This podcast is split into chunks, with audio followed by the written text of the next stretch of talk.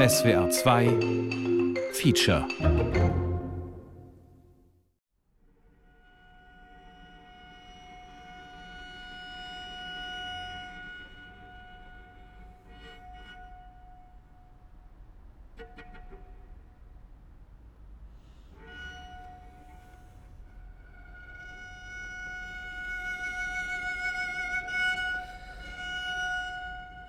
man den Titel jetzt äh, auch noch weiß, also Strada senza ritorno, ähm, da, äh, das ist halt eine auswegslose Situation letztendlich. Was es genau ist, weiß ich nicht, aber es sind, für mich sind das so innere Kämpfe, so ähm, also zwischen, zwischen einer tiefen Trauer und, und Panik und Wut und äh, so eine Aufgeregtheit. Ähm ich glaube, er hatte auch hohen Blutdruck. Also so klingt das manchmal.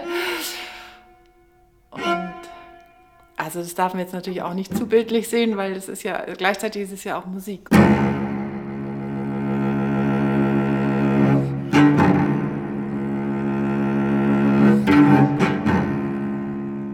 Ich sitze alleine in meinem Zimmer und ich will äh, irgendwie besonders schön spielen.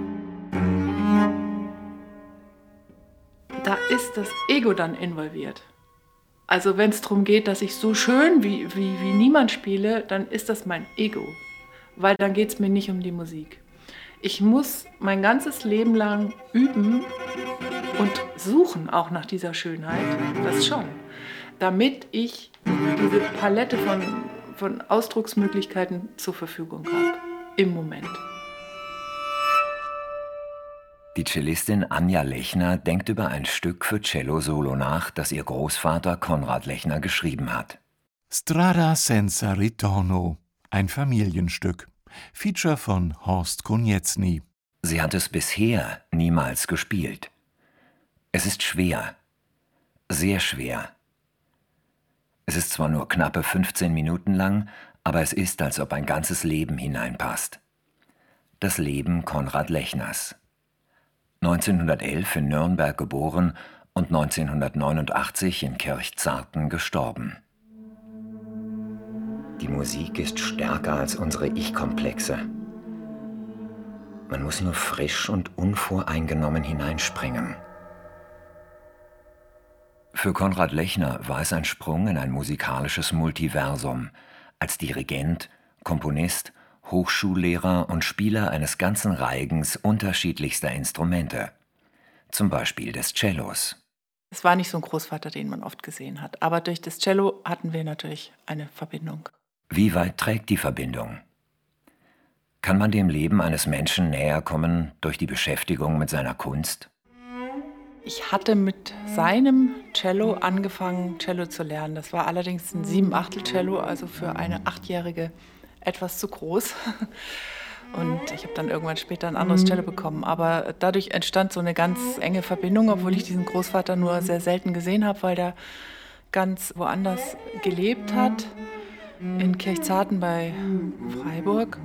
Und weil er auch in einer ganz anderen Welt, in seiner ganz eigenen Musik, Philosophie, Welt gelebt hat.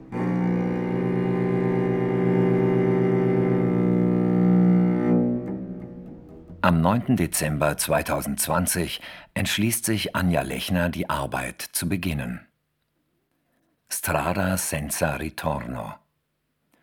Das Stück wirft Fragen auf, die kaum zu beantworten sind, wenn man den Komponisten nicht mehr fragen kann. Für mich wäre es natürlich die Herausforderung, dass ich sage, ich nähere mich jetzt meinem Großvater doch nochmal. Und dieses Strada senza ritorno, da habe ich schon mal reingeguckt und gleich wieder zugemacht, weil ich dachte, um Gottes Willen, das ist ja, das ist ja noch viel schwerer. Also da sind einfach ähm, Herausforderungen drin, die man so nicht kennt. Wobei das nicht wirklich was bedeutet, weil äh, das ist eigentlich immer so, wenn man ein neues Stück lernt.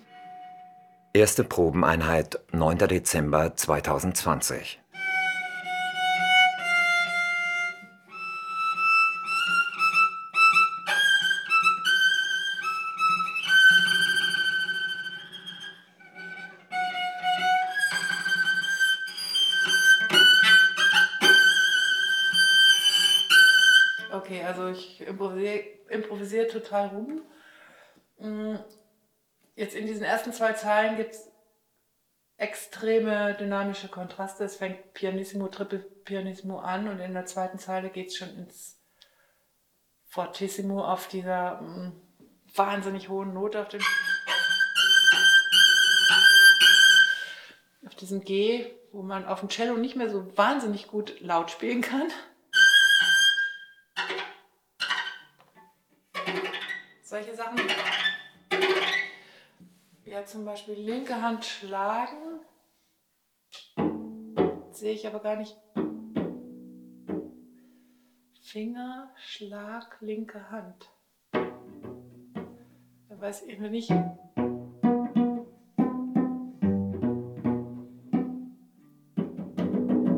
wenn ich mit dem Finger schlag die linke Hand, aber gleichzeitig soll ich lauter Töne spielen, also geräuschhaft.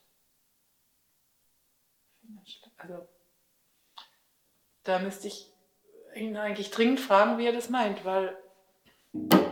Ja, wie hat er es gemeint? Konrad Lechner beschreibt genau, was er in seinem Inneren hört. Da habe ich schon ein Problem. Sospirando. Attaccando. Concitato. Risoluto.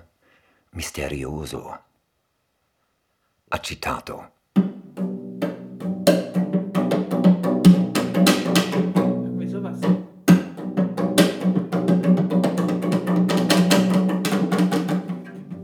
Dann kommt ein Spiccato im Wechsel mit Fingerschlag. Grave.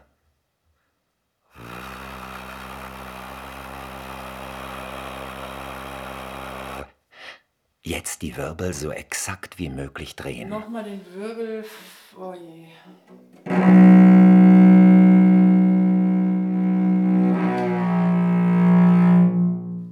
Molto animato. Flautando. Molto animato flautando come sopra. Cantabile dolce. Dazu dann stets wechselnde aperiodische Intervallbewegungen zwischen großer Terz und Tritonus bei leichtem Bogenüberdruck. Dann ineinander übergehende Bewegungsabläufe.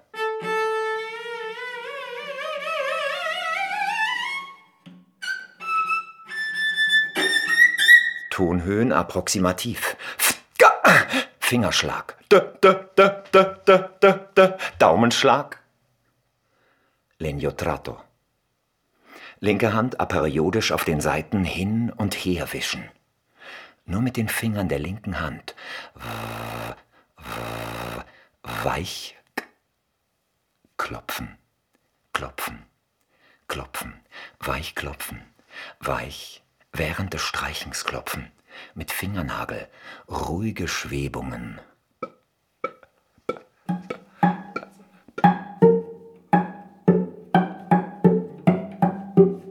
Linke Hand schlägt auf den Seiten. Rechte Hand Spiccato Ponticello. Linke Hand. Linke Hand schlägt auf den Seiten. Rechte Hand Spiccato Ponticello. Linke Hand in Stegnähe hin und her wischen, hin und her wischen. Linke Hand in Steg.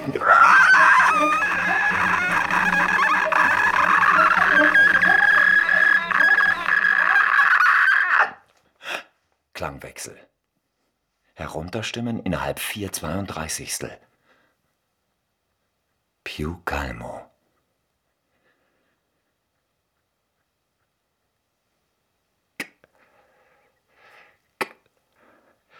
Klang. Klang.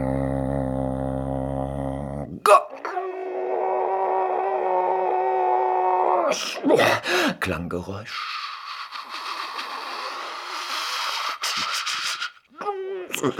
So lange wie möglich durchziehen.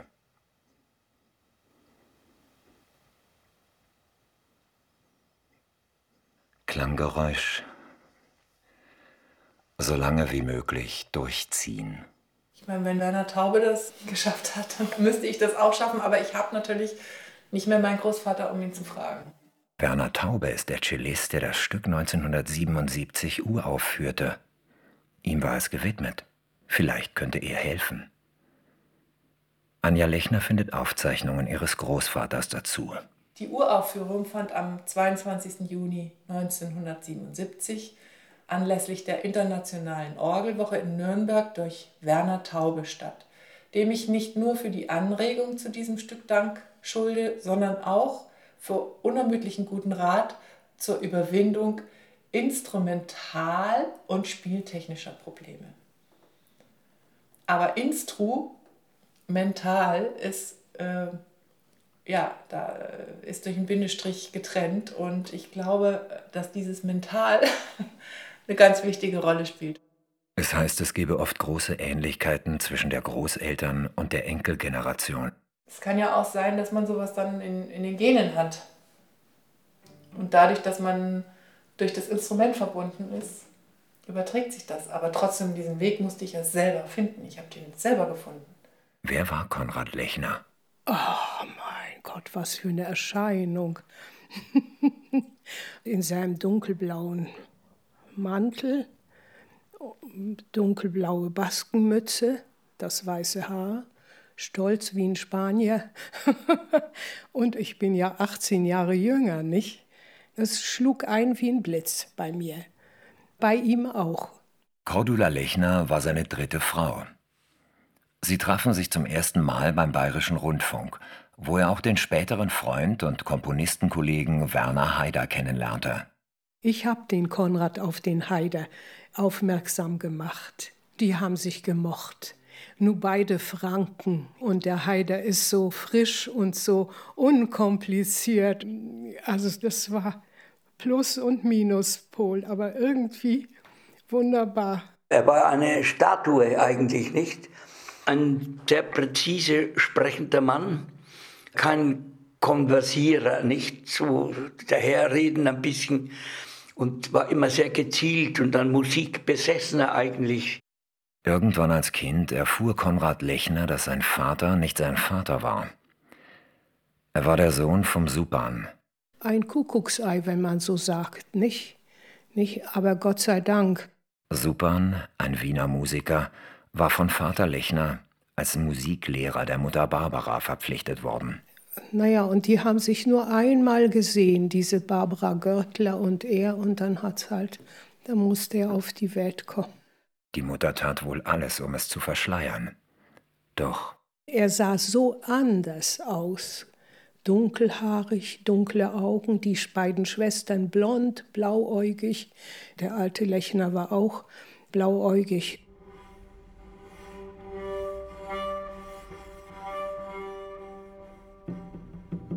Seine Schwestern, also wie er dann eben herausgefunden hat, Halbschwestern, die sind ganz andere Typen. Also sie sind fränkische Naturen, blond und er war wohl so anders, dass seine Mutter unglaubliche Angst gehabt haben muss, was sich darin ausdrückt, dass sie ihm die Haare gefärbt hat. Und wenn man sich das vorstellt in diese, dieser Zeit des Ersten Weltkriegs, es ist ein unglaublicher Aufwand gewesen. Ein Aufwand, der allerdings vergeblich war, denn der alte Lechner hat bald herausgefunden, dass Konrad nicht sein Sohn war.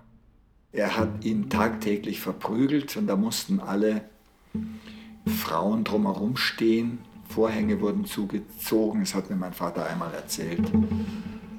Und dann gab es immer 25 Stockschläge jeden Tag. Florian Lechner ist Konrads einziger Sohn aus erster Ehe mit der Cembalistin Irmgard Lechner. Er ist in jeder Hinsicht ein Künstlerkind. Produkt einer Beziehung zweier Persönlichkeiten, die ihr Leben in erster Linie der Musik gewidmet hatten.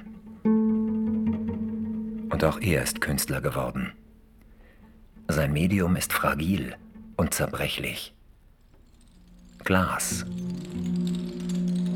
Die tollste Zeit habe ich bei Bauern erlebt im Lechtal. Es gibt ähm, Künstler, die mich aufgenommen haben und Freunde, die meine Eltern über die Musik kennengelernt hatten und die eben gesehen haben, wie schwer das ist für meine Mutter, Geld zu verdienen. Denn mein Vater war dazu äh, nicht direkt in der Lage. Der war, sagen wir mal, in erster Linie genial und mit dem Geldverdienen äh, hat es große Probleme.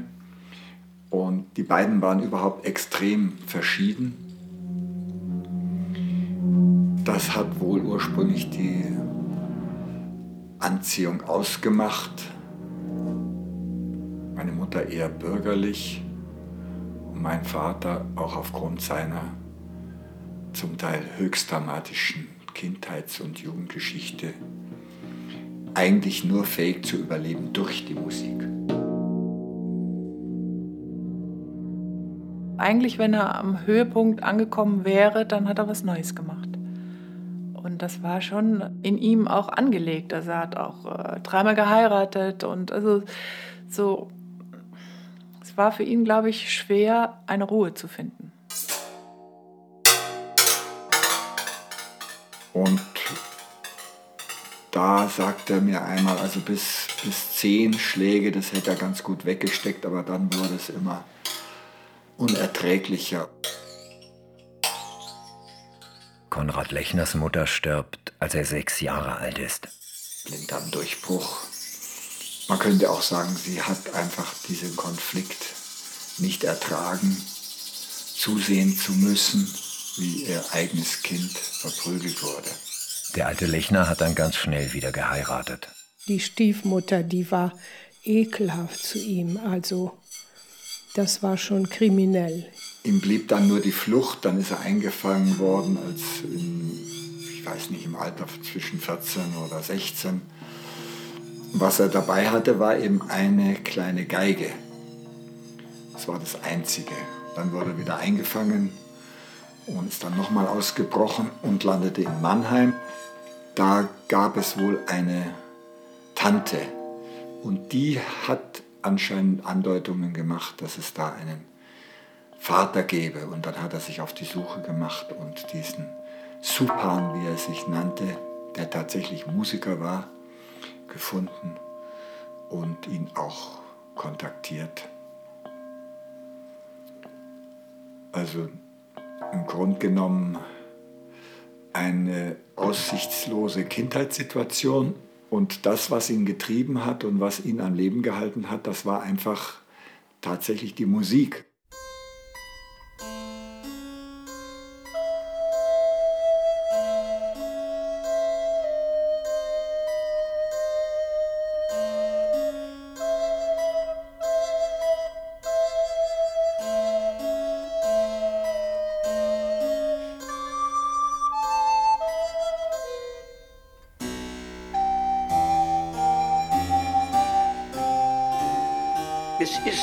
Ist natürlich eine atonale Musik, ja. Also sie ist nicht mehr äh, tonal funktionell gebunden. Wenn da einmal ein Dreiklang vorkommt, dann ne, ist hat schon eine, ist entweder eine Störung schon dabei oder, oder, oder. Also es ist sehr gründlich gemacht und immer mit einer spontan wirkenden Musikalität dabei. Also es war auch nicht so mal so eine trockene Zwölftönigkeit oder ähnliches, sondern da steckte der ganze Kerl, so wie er auch aussah und seine Art steckte eigentlich dahinter. Das, so wie er war, seine, ist eigentlich seine Musik auch gewesen. Konrad Lechners Weg als Instrumentalist brachte ihn vom Cello zur Fiedel, zur Gambe und schließlich zur Blockflöte. Private Details in einer Fachzeitschrift für Holzbläser, Tibia. Kurvenreiche und spiralige Wegstrecken, Tag aus, Tag ein.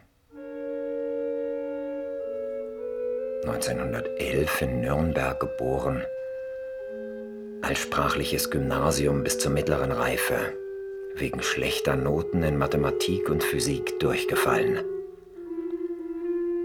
Einziger Wert dieser Institution die Vermittlung von Latein, Griechisch, Englisch und Italienisch. Zur gleichen Zeit in Gaststätten, auf Tanzböden, Hochzeiten und Friedhöfen, Geiger und Cellist. Studien? Rein autodidaktisch, abgesehen von einigen Stunden bei einem Klavier- und Orgelspielenden, Geigenbauenden und Spielenden, auch Komponierenden, Musikstudienrat, aber kein Wort über seine Familie. Er gab mir nicht nur eine selbstgebaute schöne Geige mit. Er war es auch, der mir das einzige Bach-Erlebnis vermittelte. Duos für Johann Sebastian Bach für zwei Violinen. Beim Spielen dieser Duos überlief mich ein Schauer. Das Bewusstsein vom Kontrapunkt. Wie gut, dass ich zu jener Zeit keinen Unterricht in Harmonie, Kontrapunkt oder Komposition gehabt hatte. Als es dann doch jemand versuchte, ich sehe noch die goldenen Lorbeerkränze an der Wand, da lief ich davon und begann in Mannheim 1928 mit dem Beruf des Stehgeigers, Cellisten, Saxophonisten und Schlagzeugers in Weinhäusern, Bars und Cafés. Übrigens war es mir unmöglich, ein Lokal aufzusuchen, ohne nicht sofort den Stehgeiger zu bitten, selbst spielen zu dürfen, obwohl ich im täglichen Leben von einer schrecklichen Schüchternheit geplagt war. Ich glaube, er war doch schon stolz, dass ich auch Cello gespielt habe und, und auch als ich dann anfing, äh, die Bach-Suiten zu spielen. Und ich erinnere mich eben an einen Unterricht mit ihm, wo wir die zweite Beethoven-Cello-Sonate gearbeitet haben, die G-Moll-Sonate. Und das war unglaublich, also weil das war so leidenschaftlich und, und eigentlich hat er mich da in die Energie gebracht, weil da war ich auch noch ein Kind gewesen, damals vielleicht so zwölf. Und da spielt man ja, also, oder ich habe sehr zurückhaltend gespielt und er hat mich so angefeuert und so ja, diesen, diesen sehr wilden Aspekt von Beethoven eingefordert. Und das war, das, das werde ich nie vergessen und das ist immer noch in mir drin, wenn, wenn ich diese Sonate oder wenn ich Beethoven überhaupt spiele. Er hat sicher auch ganz viel erklärt, das weiß ich gar nicht mehr so richtig. Es war eher so diese Energie. Und es war sogar ein Moment, da hat er so extrem gesungen, dass ihm das Gebiss aus dem Mund gefallen ist. Das hat er auch noch mit eingebaut in die Dramaturgie. Und später, als ich dann äh, schon anfing, ähm, eigentlich eine eigene Meinung zu haben, da war es manchmal dann auch ein bisschen schwierig, weil er eben so klar war in dem, wie er Musik betrachtet hat. Und das war eben, wie gesagt, sehr, sehr eigen. Und äh, als ich dann anfing, äh, auch Tango zu spielen, das fand er überhaupt nicht gut zum Beispiel. Also das fand er furchtbar, schrecklich.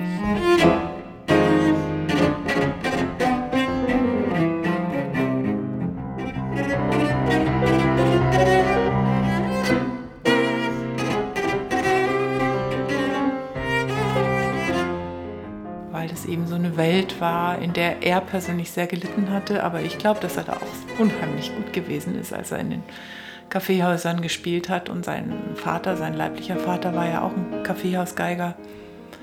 Und als ich dann anfing, Tango zu spielen, hat er wahrscheinlich gedacht, um Gottes Willen, jetzt rutscht sie ab. Das fand er schrecklich. Ja, da habe ich halt auch nicht mehr drüber geredet, natürlich. Ich habe immer wieder gehadert, in welche Richtung gehe ich jetzt wirklich als Musikerin. Also werde ich Solistin, gehe ich ins Orchester, mache ich Kammermusik. Also das zu entscheiden, das war manchmal nicht so leicht. Wobei als Kind war es für mich ganz klar, ich werde Solistin, weil das war ja meine Großmutter auch. Später, wenn man dann mehr reflektiert und irgendwann auch versteht, was das eigentlich heißt, Solistin zu sein, nämlich sehr einsam zu sein, bin ich ja auch in eine ganz andere Richtung gegangen. Und da wird eigentlich der Großvater vielleicht wieder interessant, weil der in seinem Leben so unglaublich viele verschiedene musikalische Dinge gemacht hat. Da schlägt er dann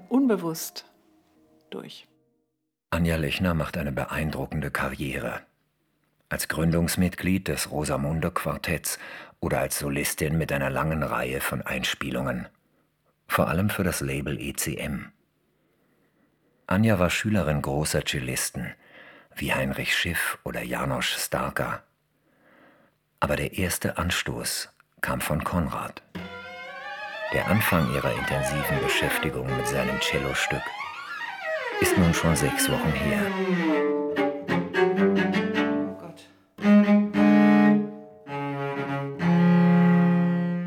Also da sind einfach Herausforderungen drin, die man so nicht kennt, wobei das nicht wirklich was bedeutet, weil äh, das ist eigentlich immer so, wenn man ein neues Stück lernt.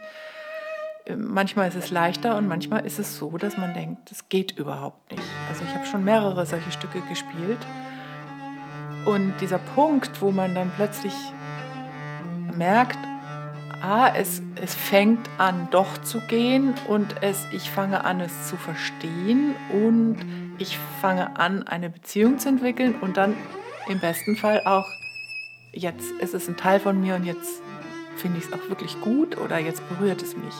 Das ist aber ein sehr langer Weg, also vor allen Dingen bei so abstrakter Musik. Und ich will überhaupt nicht ausschließen, dass ich nicht hinterher sage, ein Glück habe ich das gelernt.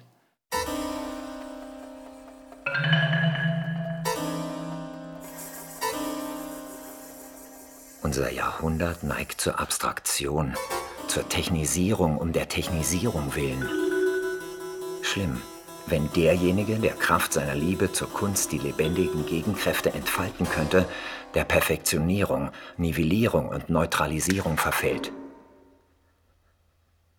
Technik steht nicht im leeren Raum, sondern ist stets bezogen. Technik ist Medium, Mittel zum höheren geistigen Zweck. Medium im doppelten Sinne, als die Art und Weise, wie man in die kleinsten Details einzudringen vermag, um zu erfahren, was sie im Innersten zusammenhält. Also Abstieg in die letzten Verbindungen zweier Töne oder Bewegungseinheiten. Konrad Lechners Lehrwerk Die Kunst des Fiedelspiels von 1967. Der wusste so viel, war eine unheimlich spannende, faszinierende Persönlichkeit. Also jeder war fasziniert, der ihn dann noch treffen konnte, weil also in seinen letzten Jahren hat er sich ja total zurückgezogen und hat kaum mehr Menschen gesehen. War nur in seinem Zimmerchen im Dachstuhl und ja, hat komponiert und gelesen. Und jeder Kontakt mit Menschen hat ihn halt auch sehr schnell sehr aufgeregt. Also weil seine Vorstellungen, die waren so klar, wie Musik zu sein hat oder ja auch, wie man bestimmte spirituelle Dinge sieht. Und wenn dann einer eine andere Meinung hatte, oh Gott, konnte er sofort aus der Haut fahren. In diesem kleinen Zimmerchen. Neben Florian, dem Sohn aus erster Ehe, bekommt Konrad Lechner mit seiner dritten Frau Cordula zwei Töchter.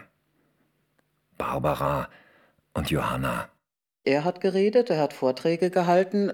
Es gab bestimmte Themen, die waren für ihn mehr als ein rotes Tuch und dann konnte er stundenlang Vorträge halten und wenn man dann tatsächlich was erwidern wollte, oh, da ging er dann auch hoch und dann war er also total äh, sauer. Also er ging nicht nur hoch von der Gefühlslage her, sondern auch tatsächlich in sein Studio und war dann also erstmal lange Zeit verschnupft. So wie seine Tochter Barbara erinnern sich Menschen, die ihn kannten, noch heute lebhaft an die gefürchteten Monologe. Aber er merkte es selber, irgendwann. Den Redefluss des Ich-Wahns ergoss sich über euch. Und ich konnte ihn trotz vieler Meditation nicht stoppen. Die Musik hat für ihn bedeutet Ausdruck seiner Gefühle, die er sonst nicht verbal äußern konnte. Die hat er halt in die Musik gepackt. Und deswegen hat er das auch immer wieder aufgegriffen, wieder umgewälzt, wieder umgewandelt, wieder verändert, wieder. Er war nie zufrieden damit. Er war selbst sein kritischster Kritiker. Und das hat ihn auch wahnsinnig gemacht irgendwo. Er ist Tag und Nacht am Klavier gesessen. So, wir haben unseren Vater im Prinzip nur beim Mittagessen erlebt oder gelegentlich beim Abendessen. Es war nicht leicht. Es war kein leichtes Leben, aber ich dachte mir, er hat überhaupt niemanden. Und dieser arme Mensch, dieser schöne Kopf und ich habe so ein grenzenloses Mitleid gehabt mit ihm. Er lief ja auf dem Zahnfleisch praktisch, nicht? Ein falsches Aber, da war er schon unter der Decke, nicht? Ich weiß noch, du warst kaum auf der Welt und da sagte er, ja, äh, sie muss eben mehr Selbstbewusstsein kriegen, als ich es habe. Damals als dem kleinen Babylein, ja. Nachher war es dann zu viel, nicht? ja, ja. Naja.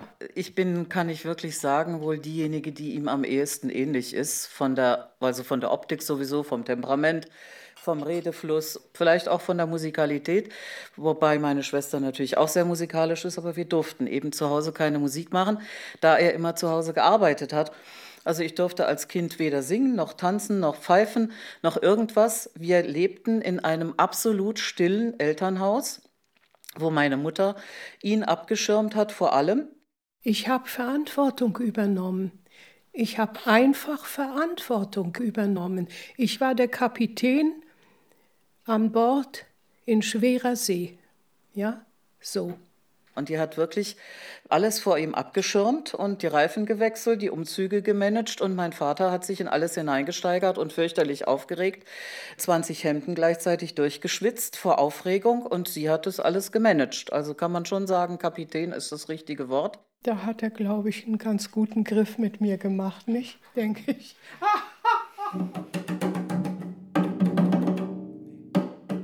Dritte Probeneinheit, Anfang Februar 2021. Geräuschhaft wird ja eh und Spiccato im Wechsel mit Fingerschlag. Aha.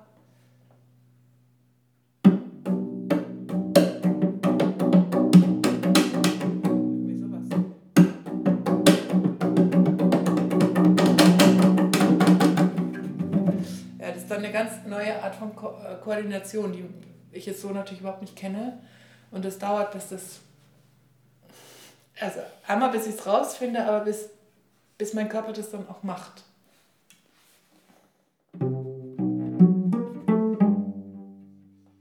Ob das Stück dann wirklich gut ist, kann ich erst entscheiden, wenn ich spiele. Wenn ich es gespielt habe. Weil jetzt ist ja erstmal nur Chaos in meinem Kopf und äh, ich kann so ein bisschen so eine Richtung erkennen, aber wie das dann wirklich wirkt mit diesen Wahnsinnskontrasten und das ist echt zerrissen. Ich glaube aber, dass ich dieses Stück jetzt anschaue, weil es von meinem Großvater ist später das aber trotzdem unabhängig entscheiden werde, ob ich das Stück gut finde oder nicht. Also nur weil es von meinem Großvater ist, muss das nicht heißen, dass es gut ist. Weil was ich jetzt schon sehe, es ist wirklich den 70er Jahren äh, verhaftet. Und ich liebe eigentlich Musik, die zeitlos ist. Und das ist dieses Stück nicht.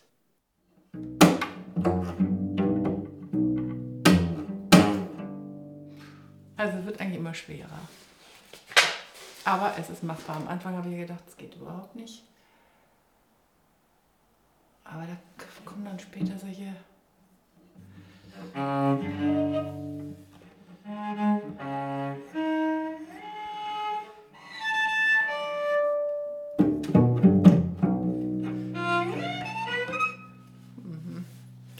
Ja, wäre jetzt schon echt gut, wenn er da wäre.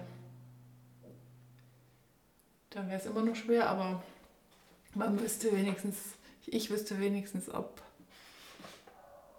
ob ich auf dem richtigen Weg bin. Ja, und ich merke natürlich, hier ist keine Note zu viel. Das ist, aber es ist so eine Mischung aus Konstruktion und doch auch Improvisation. Ja. Aber ab und zu eine Terz hätte er schon mal reinschreiben können. Die muss man dann innerlich hören. Weil das heißt ja nicht, dass das, nur weil das Septimen und Sekunden die ganze Zeit sind und Tritonüsse und so weiter, dass es deswegen hässlich ist.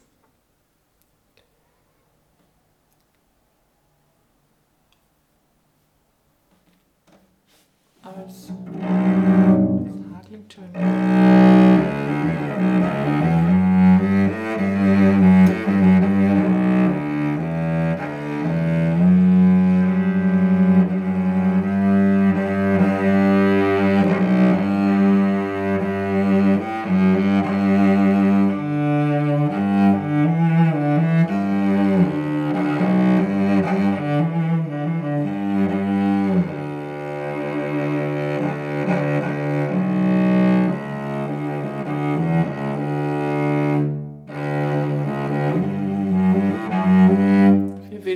Spannung auf dem Cello. Ja. Der letzte Satz ist ähnlich wie der erste. So, jetzt muss ich nochmal von vorne anfangen zu üben. Auf Konzerte ging er so gut wie nie. Entweder war er vorher krank und zwar richtig symptomatisch krank mit allen, sodass er sich darum drücken konnte. Denn dadurch, dass er das absolute Gehör hatte, saß er da verkrampft in einem Konzert. Wenn er dem nicht entgehen konnte, schweißgebadet. Ach, das ist jetzt ein Viertelton zu hoch oder eine Viertelsekunde zu schnell. Es war für ihn, als ob man ihn durch die Hölle schicken würde. Und zwar egal, was das für ein Stück war, ob das jetzt die brandenburgischen Konzerte oder seine eigenen Aufführungen waren.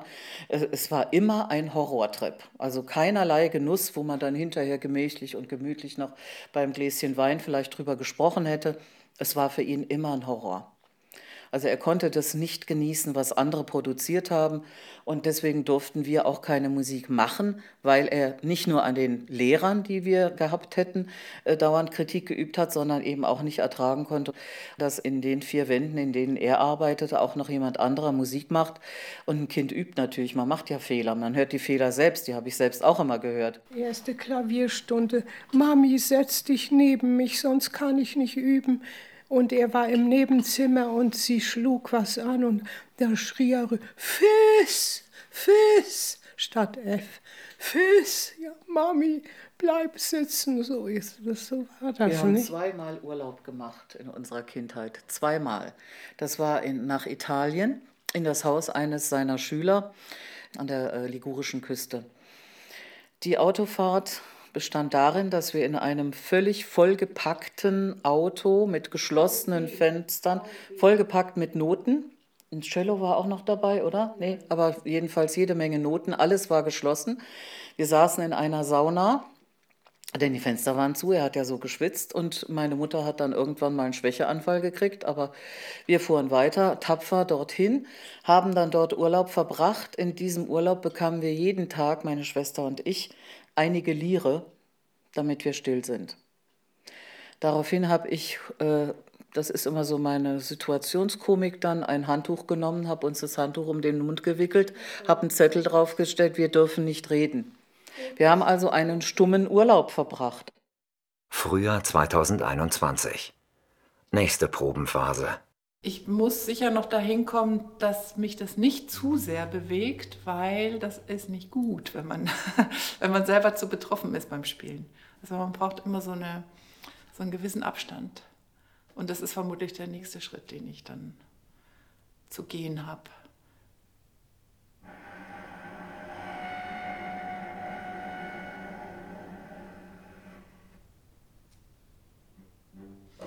Ja, und in dem nächsten Satz, da kommt also auch eine Stelle, wo ich überhaupt noch nicht weiß, wie ich das wirklich hinkriegen soll in dem Tempo, weil er wählt da so einen Effekt, wo ich alles klopfe mit der linken Hand. Also ohne Pizzicatus, einfach nur steht fortissimo, aber das Tempo sollte eigentlich. Da trifft man natürlich die Töne nicht. Also das wär's.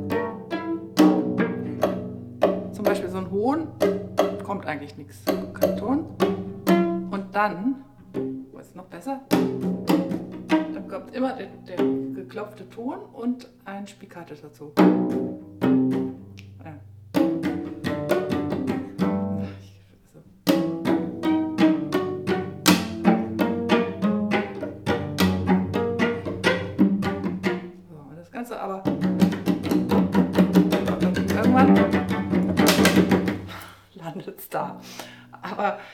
Mal versucht, nur einigermaßen diese Töne zu spielen, da kann ich es eigentlich nur im, im, nicht mal im halben Tempo. Was mir ein bisschen fehlt, weil er hat so unglaubliche äh, Klänge, die kenne ich einfach überhaupt nicht. Ich habe ja schon viel neue Musik gespielt, aber das, ich finde, er hat da ein paar ganz neue Sachen erfunden und die gehen so schnell vorbei, dass man sie nicht wahrnehmen kann. Und das finde ich schade, also weil ja hier dann zum Beispiel auch sowas. Okay, stimmt jetzt nicht ganz, weil eigentlich müsste die die Seite noch einen halben Ton.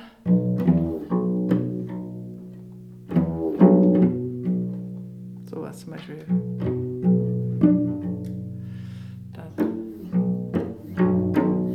Also macht viel mit dem nur aus der linken Hand und dann zusammen mit Pizzicate. Dann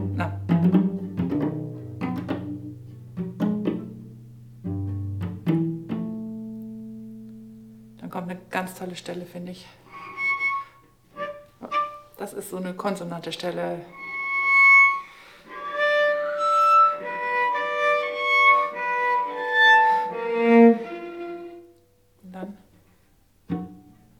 Halt.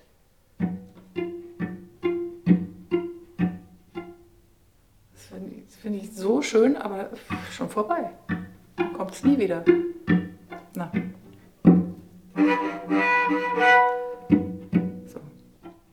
Inzwischen bin ich äh, so weit, dass ich eigentlich nur noch Musik spiele, die,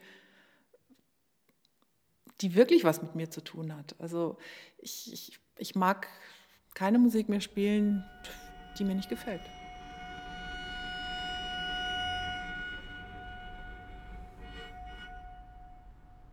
Der nächste Schritt für mich ist jetzt tatsächlich der, dass ich äh, das perfektioniere, bis ich es halt richtig spielen kann, richtig, richtig muss man halt richtig einfach jeden Tag wie, wie, ein, wie ein Turner irgendwie eine neue Bewegung übt, so muss man das einstudieren, bis die Hand das von selber macht.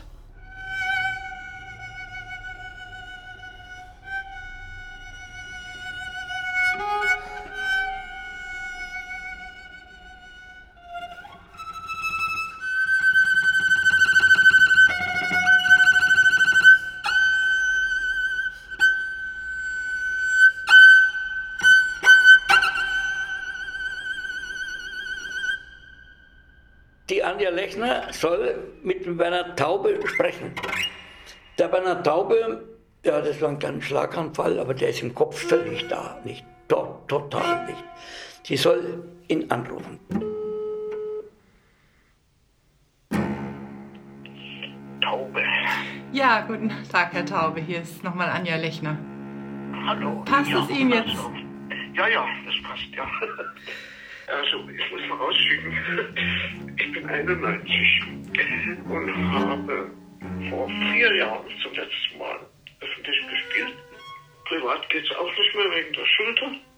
Ich habe das 1, 2, 3, 4, 5, 6, 7, 8, 9 Mal gespielt. Wahnsinn. Und jetzt schlage ich die Hände über den Kopf zusammen, wenn ich die Noten sehe, wie das möglich war. Genau. Das, so ging es mir auch. Ich habe mich Jahre, um nicht zu sagen jahrzehntelang davor gedrückt, weil ich dachte, nee, das, das, das kann ich nicht spielen. Ja. ja.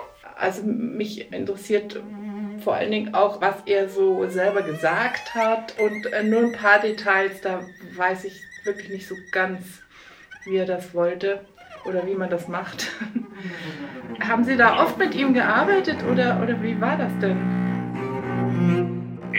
Ich kann mich nicht erinnern, aber ich glaube eigentlich nicht. Ich weiß nur, dass er immer sehr zufrieden war. Ja, das, das klingt toll. Also das muss ich wirklich sagen. Wahrscheinlich war er zufrieden, weil es überhaupt jemand gespielt hat. Er hat es ja wahnsinnig genau bezeichnet, sodass man sich verrückt wird, weil bei jedem Ton stehen ein oder zwei oder drei Anmerkungen. Ne? Genau, ja. Was mich sehr interessiert, ist eben die rhythmische Komponente, ob, ob die eben, eben extrem wichtig war oder ob die eher so, ja, so eine Anregung war und äh, dass es frei klingt.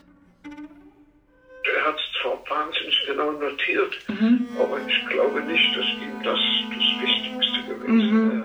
wäre. Ja, das denke ich auch. Mhm.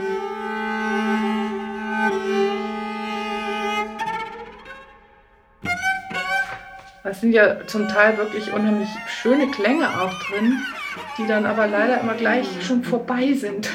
Kommen immer nur so kurz.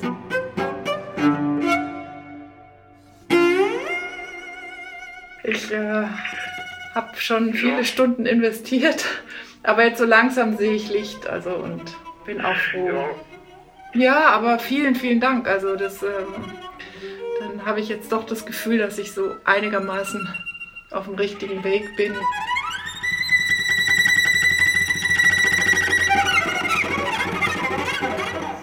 Gut, dann vielen Dank und alles Gute für Sie. Ja, tschüss.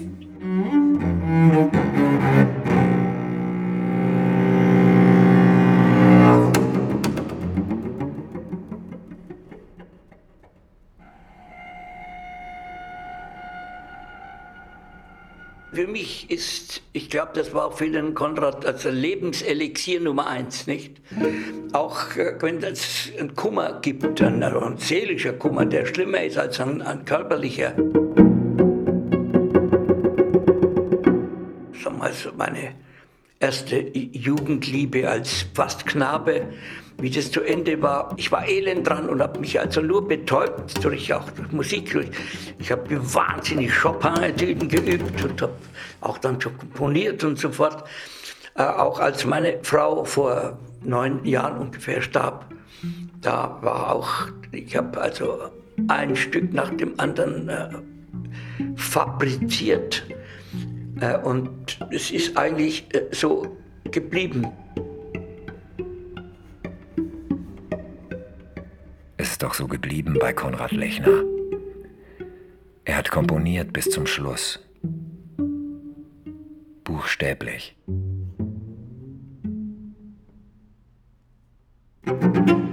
Und am nächsten Tag war ich dann, wie angekündigt, in Freiburg und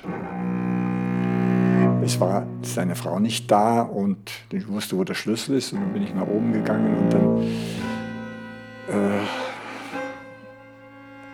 sah ich zunächst ein Notenblatt auf dem Flügel stehen und ein Bleistift daneben gelegt und auf der Liege lag er und war gerade gestorben. Also das war unglaublich beeindruckend diese Stille und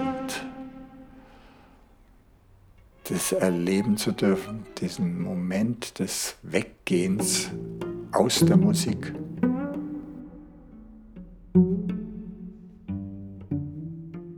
Beim Komponieren hat er gespürt, äh, wohl, dass sein Leben zu Ende geht und hat sich da niedergelegt und so ist er gestorben.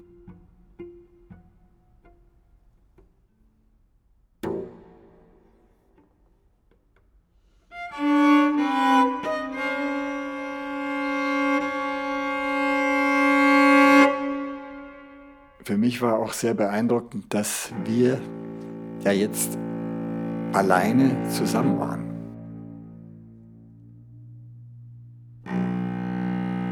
war niemand da und es dauerte ganze Zeit, bis seine Frau gefunden werden konnte. Die war bei irgendeiner Chorfeier.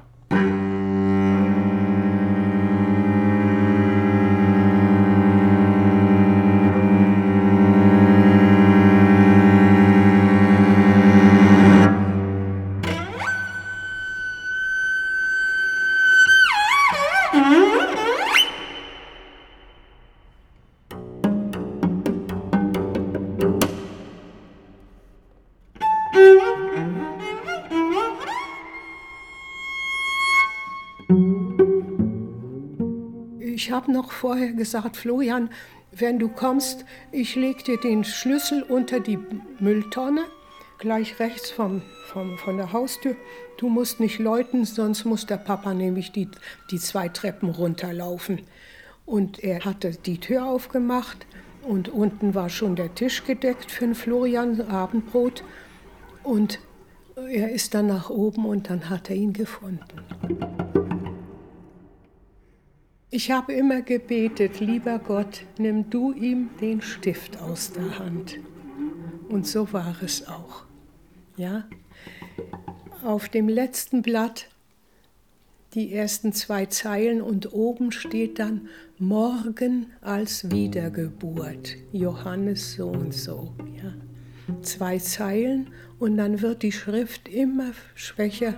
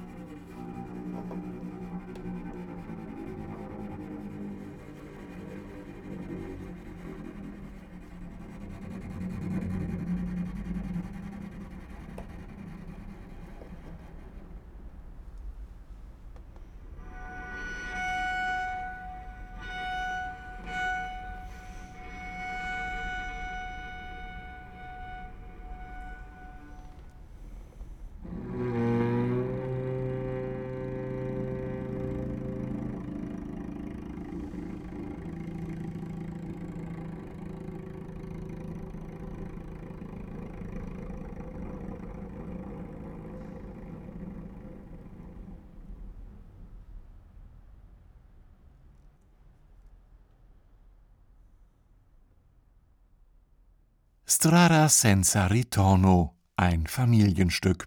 Feature von Horst Konieczny mit der Cellistin Anja Lechner und Christian Reiner als Sprecher.